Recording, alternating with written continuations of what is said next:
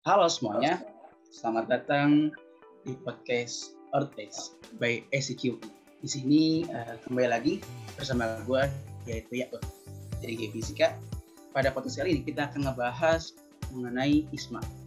Mungkin teman-teman sekalian sering mendengar ya mengenai ISMA atau mungkin uh, sering lihat nih di Instagram beberapa hari yang lalu kayak sering make ke teman-teman yang tentang ISMA, ISMA.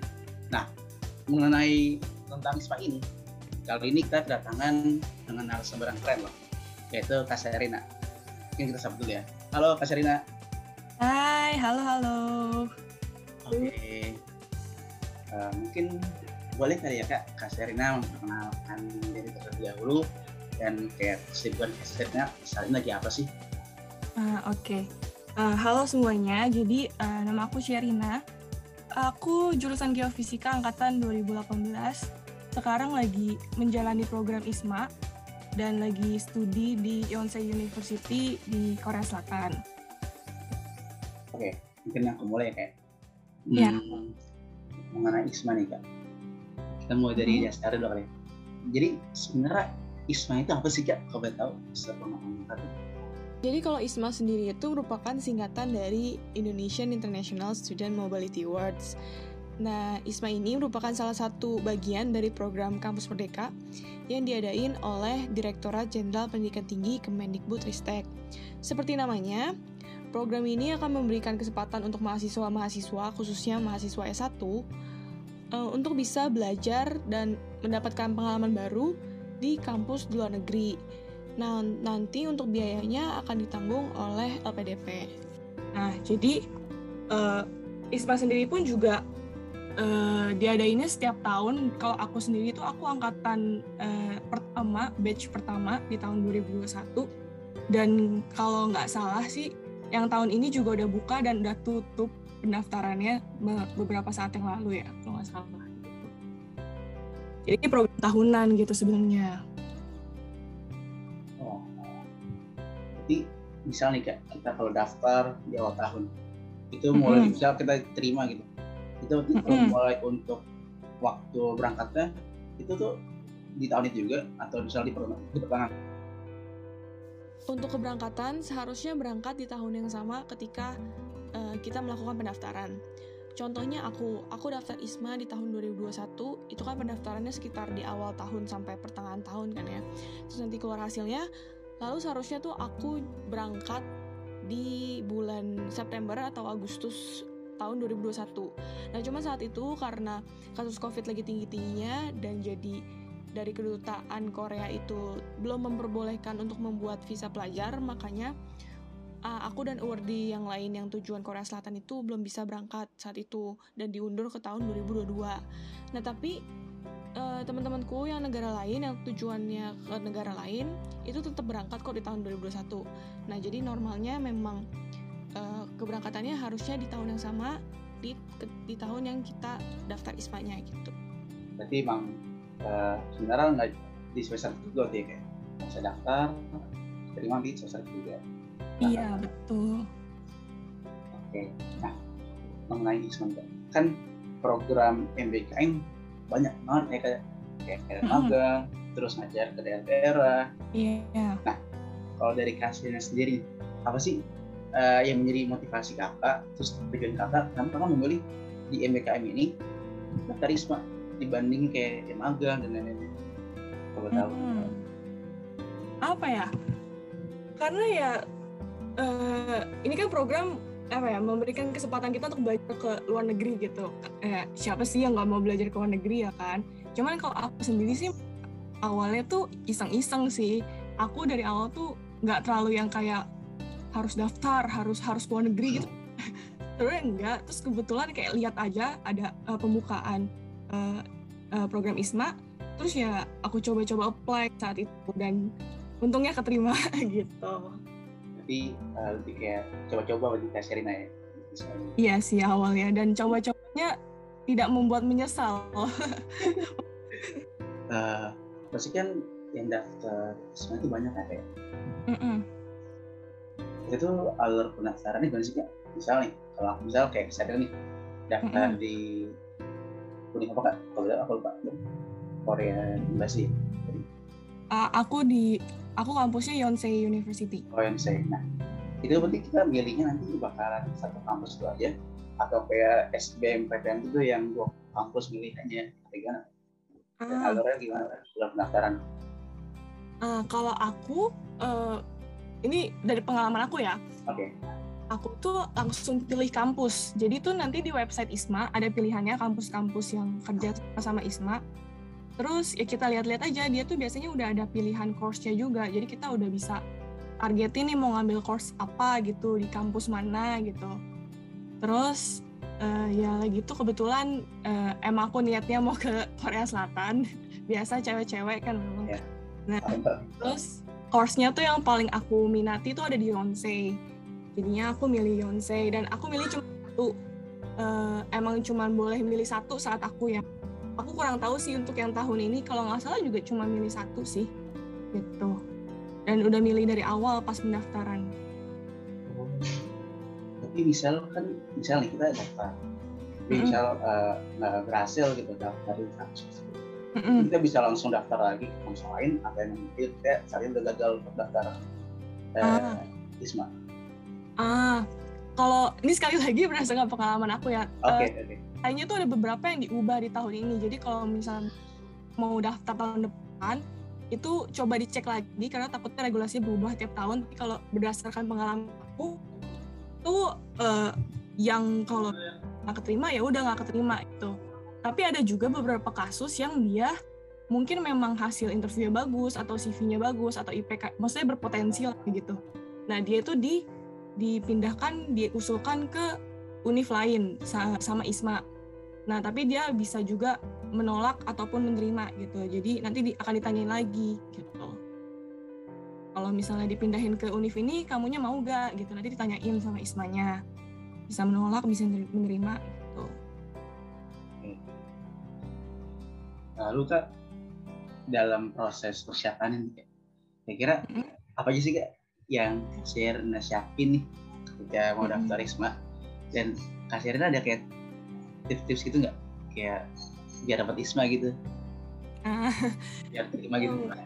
Iya. ada trik-trik kayak gitu uh, kalau yang untuk disiapin sih dulu dokumennya tuh kalau nggak salah yang pertama tuh surat rekomendasi dari universitas asal ya dan itu baru bisa dapat kalau misalnya udah lolos dari seleksi kampus jadi tuh ada seleksi kampus dulu sebelum kita apply ke web ismanya langsung Nah, hasil dari seleksi kampus itu nanti kita dapat surat rekomendasi dari kampus.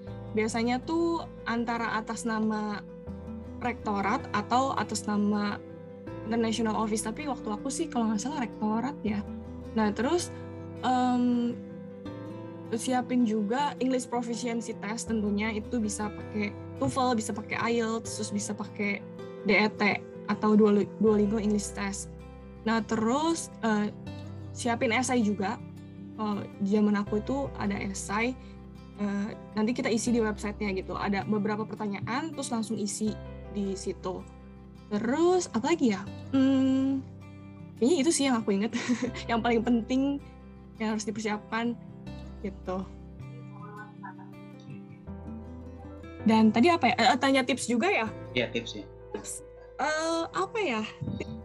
Hmm, mungkin lebih ke pede aja jadi jadi diri sendiri terus apa ya persiapkan sebaik mungkin semaksimal mungkin ada klise tapi ya ya memang begitu adanya e, terus apa ya ya coba keluarkan value-value yang kamu punya semaksimal mungkin kayak misalnya ada pengalaman organisasi ataupun kalau nggak ada pengalaman organisasi mungkin aktifnya di akademik ya nggak apa-apa.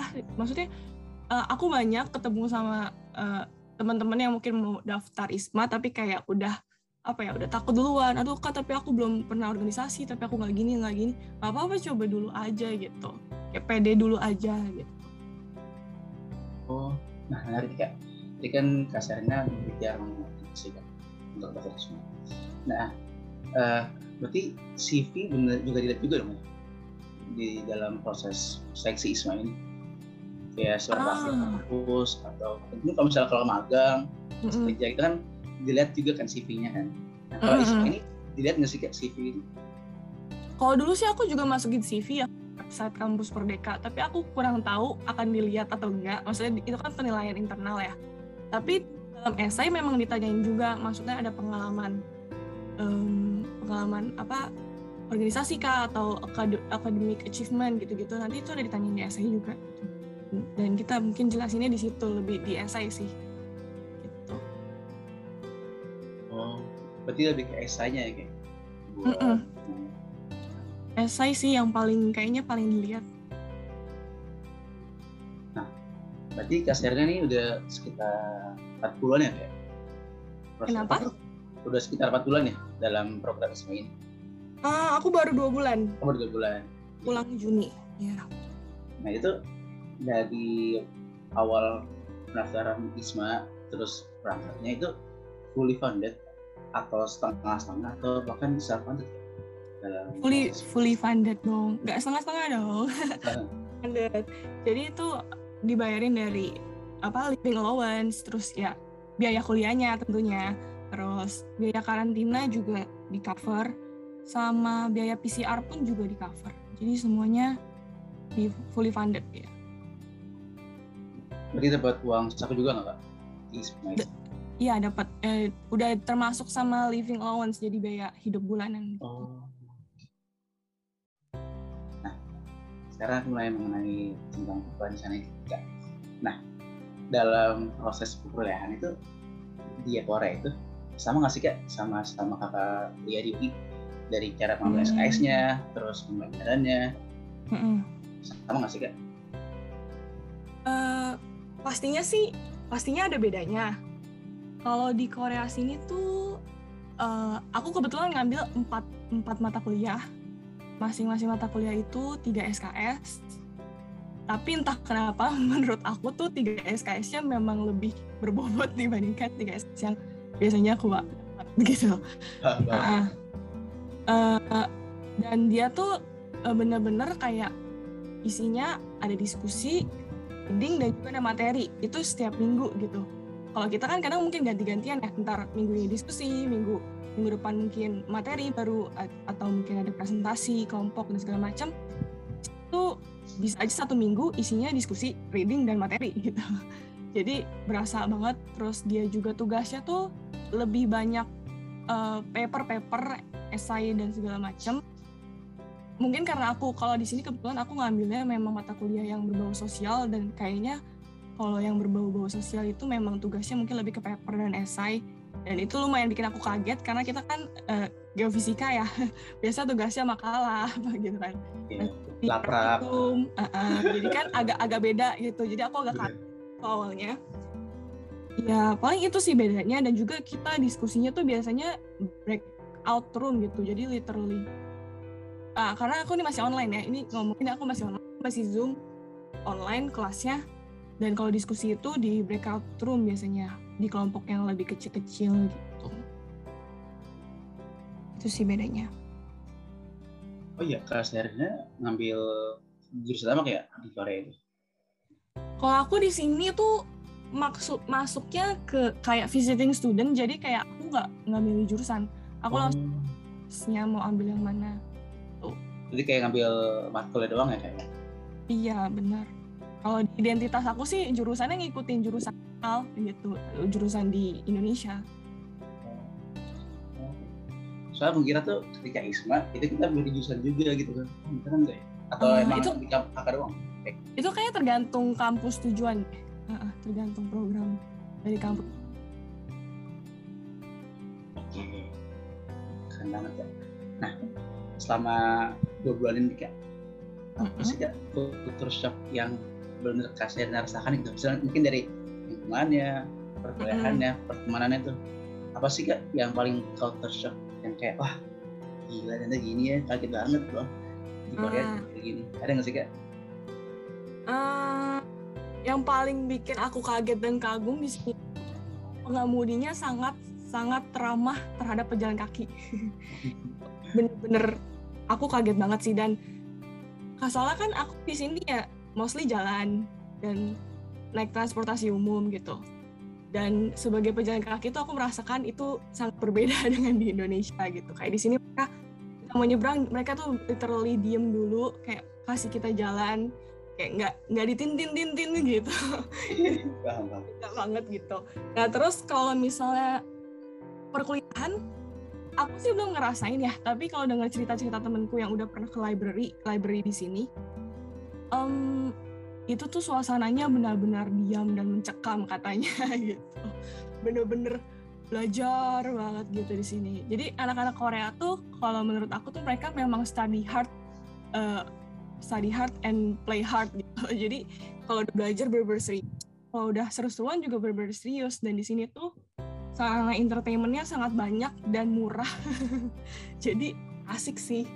Asik banget di sini. Mungkin itu sih yang eh, agak bikin cult- culture shock. Kalau untuk pertemanan kasirnya kayak ada teman gitu nggak kak? Kayak menurut temannya wah deket banget nih sama dia nih. Atau Kenapa? kayak udah untuk yang pertemanan Heeh. dalam hal pertemanan nih kasirnya tuh udah merasa kayak wah gue punya temen deket nih sama sini atau kayak "Ya udah gue sendiri aja gitu enjoy enjoy sendiri Atau gimana kak Ah, kalau di sini pertemanan lebih membaur sih. Kalau aku pribadi, aku kalau di Indonesia itu udah ngegeng ya. Tapi itu ya jadi lebih membaur sih nanti uh, hangout sama ini, hangout sana sama sana gitu. Literally bisa bener-bener ganti-ganti orang-orangnya gitu kayak ya karena aku orangnya introvert. Tapi di sini aku berasa ekstrovert. jadi kayak beda-beda gitu. Asik sih ya nggak apa-apa untuk menambah pertemanan kan gitu. oke oke nah selama dua bulan ini kasirnya di Korea Mm-mm. eh, boleh nggak kak cerita hal pengalaman menarik gitu kan sama kakak di Korea mungkin eh, kulinernya atau mungkin eh, hiburannya gitu kan Mhm. Korea terkenal dengan hiburannya kan Iya, iya. ada nggak yang kayak menarik nih buat ceritain sama kakak Isma ini Iya, ada sih. Eh, jadi belum lama ini aku kayak ke daerah di dekat kampus gitu terus eh, ternyata ada yang syuting. Kayaknya tuh syuting eh, drama Korea dan ada artisnya. Aku lupa nama artis ceweknya tapi dia tuh yang main di Penthouse. Mungkin kalau yang pendengar podcast ini nonton Penthouse pecinta drama Korea mungkin kalian akan tahu ceweknya ini anaknya Jodante. Maaf ya agak-agak menyimpang. ya Ya, tapi ya itu tuh biasa gitu di sini. Apalagi di daerah kampusku, karena kampusku itu memang terkenal sebagai tempat lokasi syuting gitu. Dan kayaknya memang drama itu akan sering syuting di daerah sini sih gitu. Jadi awalnya agak kaget dan bahkan eh, orang-orang yang lewat pun juga kayak udah biasa aja gitu loh, nggak ngerumun kalau di Indonesia Oh, eh, kadang terlalu ngerumun gitu. Kalau di sini ya ada beberapa orang yang lihat tapi kayak bener-bener nggak terlalu rame lah gitu. Yang menariknya. Jadi kayak yang biasanya kita lihat di di layar kaca gitu kan kayak di internet. Mm-mm. Wah, ada nih kita lihat langsung gitu. Berarti menarik banget iya bener banget. Aku juga sering lihat banget di sini tuh banyak banget couple couple pasang pasangan uuan yang kayak di Korea drama. Gitu. Dan aku lihat secara langsung yang kayak cowoknya melindungi ceweknya gitu dari di paparan sinar matahari dan sebagainya gitu. Dan itu beneran terjadi gitu cuma di Korean drama. Jadi ya, itu sih yang seru dan menarik. Berarti sama ini yang kita tonton di drakor itu real life teman-teman. Ada juga ceritanya iya kayak relate betul mungkin nggak semua tapi mostly relate sih oke oke. Mm-mm. jadi bisa dicatat lah ya teman oke kita lanjut Mm-mm. waktu kakak daftar di Isma nih, pasti kan Mhm. eh, ada dong kayak dari pihak panitia apa sih yang dia harapkan nih pada peserta Isma nanti ya setelah Ismanya selesai Mm-mm. tahu pak apa sih output yang diharapkan panitianya terhadap kakak dan para peserta lainnya di Isma ini Ah ya, tentu output output yang diharapkannya tuh ya kita bisa akan bisa berkontribusi bagi negara. Ini maksudnya berkontribusi bagi negara tuh nggak yang sampai harus banget. Ya bisa juga dengan bisa memperkenalkan budaya Indonesia ke teman-teman internasional kita gitu. Dan juga berkontribusi bagi negara tentunya berkontribusi bagi UNIF di tempat tujuan dan UNIF asal. Bisa aja di, jadi kayak jembatan antara mereka untuk eh, apa berkolaborasi atau buat membangun hubungan gitu. Dan juga hmm, apa lagi ya? Ya juga bisa berkontribusi buat program Ismanya sendiri. Kayak mungkin terlibat untuk uh, uh, apa ambil bagian di sosial medianya Isma mungkin dan segala macamnya. Ada banyak cara sih untuk bisa uh, berkontribusi untuk memberikan apa kontribusi balik ke Isma gitu oh berarti uh, output yang diharapkan itu itu bukan kayak tugas akhir gitu ya tugas-tugas secara spesifik ya kayak berarti outputnya Uh, sebenarnya untuk kayak laporan, report itu tentu, tentu ada challenge-challenge dari Isma itu tentu ada gitu. Ya sih, itu tadi yang aku sebutin memang yang tidak tidak secara apa tidak secara eksak gitu ya. Cuman ada juga sih kalau yang bentuk report, bentuk challenge. Cuman nggak terlalu membebani kok apa ya kayak di di bawah di bawah santai aja sambil dijalani di sini gitu. Kayak jurnal harian aja gitu kak, gimana? Kalau untuk report, uh, jadi tuh ada beberapa macam report sih. Ada kayak report mingguan, tapi kalau report mingguan itu per kampus sih, jadi bareng-bareng, nggak cuman sendiri, nggak individual. Terus ada juga sih yang report individual itu biasanya di pertengahan periode ismanya. Gitu. Sama ada challenge juga. Kalau untuk uh, kampus aku sih uh, kemarin tuh dapat challenge dalam rangka Hari Kartini gitu. Jadi kita ditantang gimana caranya untuk memperkenalkan Kartini dan juga untuk memperkenalkan perjuangan emansipasi beliau ke teman-teman internasional di sini. Nah, nanti bisa dicek ya hasil challenge-challenge itu akan ada di YouTube-nya Isma. Para pendengar kita tunggu ya. Iya, ditonton, ditonton ya, jangan lupa. Oke, okay, kita tonton ya. Oke. Oke. Okay. Next. Nah, mm. kan uh, setahu aku tuh di program MBKM ini kan kayak ada namanya sistem transfer SKS ya. Mm, ya. sih? Nah, mm. dan bahkan tuh seingat aku nih, waktu awal-awal aku kayak ospek kayak osjur gitu, mm -hmm. kayak ada omongan kayak transfer SKS di SMA ini agak ribet gitu, kayak gitu untuk angkatan oh. 2000 19 sama Mm -mm. Aku, setahu aku gitu. Nah, mm -mm untuk Kasena sendiri nih dalam hmm. proses transfer SKS SKS nanti itu gimana sih ribet uh, kalau aku karena masih masih menjalankan programnya jadi aku belum transfer SKS biasa tuh transfer SKS tuh setelah kita udah selesai terus uh, kita dapat nilai dari univ yang di luar negerinya terus nanti baru dikasih ke UI lalu nanti dikonversiin gitu dan untuk berapa SKS-nya itu setahu aku diserahkan ke prodi masing. Kalau kita kan prodi geosains, setahu aku aturannya itu dihitung berdasarkan jam belajarnya ya untuk dikonversi jadi SKS yang berapa banyak. Nah, yeah. Iya. itu jadi berdasarkan apa ya aturan prodi masing-masing sih.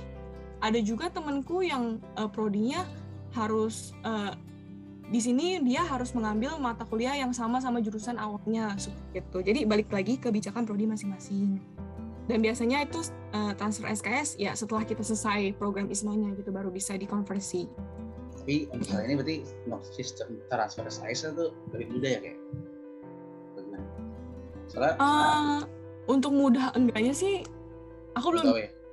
tapi kayaknya sih memang uh, cukup uh, memakan waktu yang cukup lama gitu. Jadi mungkin buat teman-teman yang udah mepet-mepet mau lulus harus dipersiapkan uh, ada kemungkinan mungkin extend satu semester gitu. Jadi jangan kaget gitu. Ada kemungkinan kemungkinan kayak gitu. Gitu oke oke. Oke uh, mungkin ini untuk kali ya mungkin dari mm -hmm. dan ada nggak kak pesan gitu kan untuk kita kita para mahasiswa yang mungkin uh, bakal daftar kali ini ya kemungkinan depan gitu aku mungkin para mahasiswa baru nanti 2022 yang mendengar podcast ini gitu ada pesan nggak hmm. kayak kita harus gimana sih buat nanti daftar ISMA dan juga hmm. kesannya nih hmm. Iya. tentang ISMA itu gimana kesannya iya um, apa ya mungkin saya tuh ya sama sih sama yang sebelumnya udah pernah aku bilang kayak dicoba aja jangan takut untuk mencoba. Karena kan belum namanya belum coba ya kita nggak akan tahu hasilnya gitu. Karena menurut aku program ISMA ini sangat sangat sangat amat bermanfaat sih. Maksudnya nggak cuma memberikan kita pengalaman untuk studi di luar negeri tapi ada pengalaman-pengalaman lainnya gitu dalam kayak menjalani keseharian di luar negeri menjalani pertemanan. Itu kan benar-benar berharga banget. Dan apa ya kalau untuk aku sendiri sih aku aja aku ini korban. Bukan korban sih. Maksudnya aku tuh akan mengalami uh, extend satu semester karena ismanya kan aku mundur kan. Jadi aku juga skripsinya mundur. Menurut aku hal-hal kayak gitu itu sangat wajar dan dan sangat worth it sih. Isma Isma tuh worth it itu dan kalian tuh akan di cover biayanya semua. Jadi kayak tenang aja dan coba aja gitu semangat gitu. Jangan takut untuk mencoba. gitu. udah sih itu aja. Keren banget kesannya jadi gitu teman-teman para pendengar.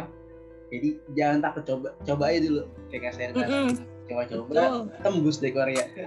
Iya. Aku juga mau modal nekat dan iseng-iseng tuh. Gak apa-apa. Oke. Tapi untuk kasus dan Nasir ini setelah nyoba program ISMA mm -hmm. mungkin bentar lagi lulus ya kayak ya kan kasarnya iya. Lagi bakal kayak ada rencana ah gue bentar lagi lanjut S2 lagi eh Korea kayak seru nih atau gimana kan Iya awalnya sih aku awalnya sih aku tuh pengennya kalau lulus tuh langsung kerja ya. Cuman setelah merasakan di sini wah nagih sih. Isi sini lagi sih. Cuman ya kita lihat nanti ya kalau ada kesempatan mungkin kalau ada scholarship lagi ya pengen sih lanjut di sini. Atau mungkin di negara lain juga nggak apa-apa sih. Oke, kita tunggu nanti ya. Iya, doain ya. Oke. Oke, uh, eh, mungkin sekian podcast Earth X pada hari ini, pada kali ini. Jika ada kesalahan itu datang dari gue sendiri dan nah, dan benar datang dari Tuhan. Sekian, terima kasih. Dadah semuanya. Makasih Kak Sarina atas kesempatannya. Iya, sama-sama. Oke. Okay.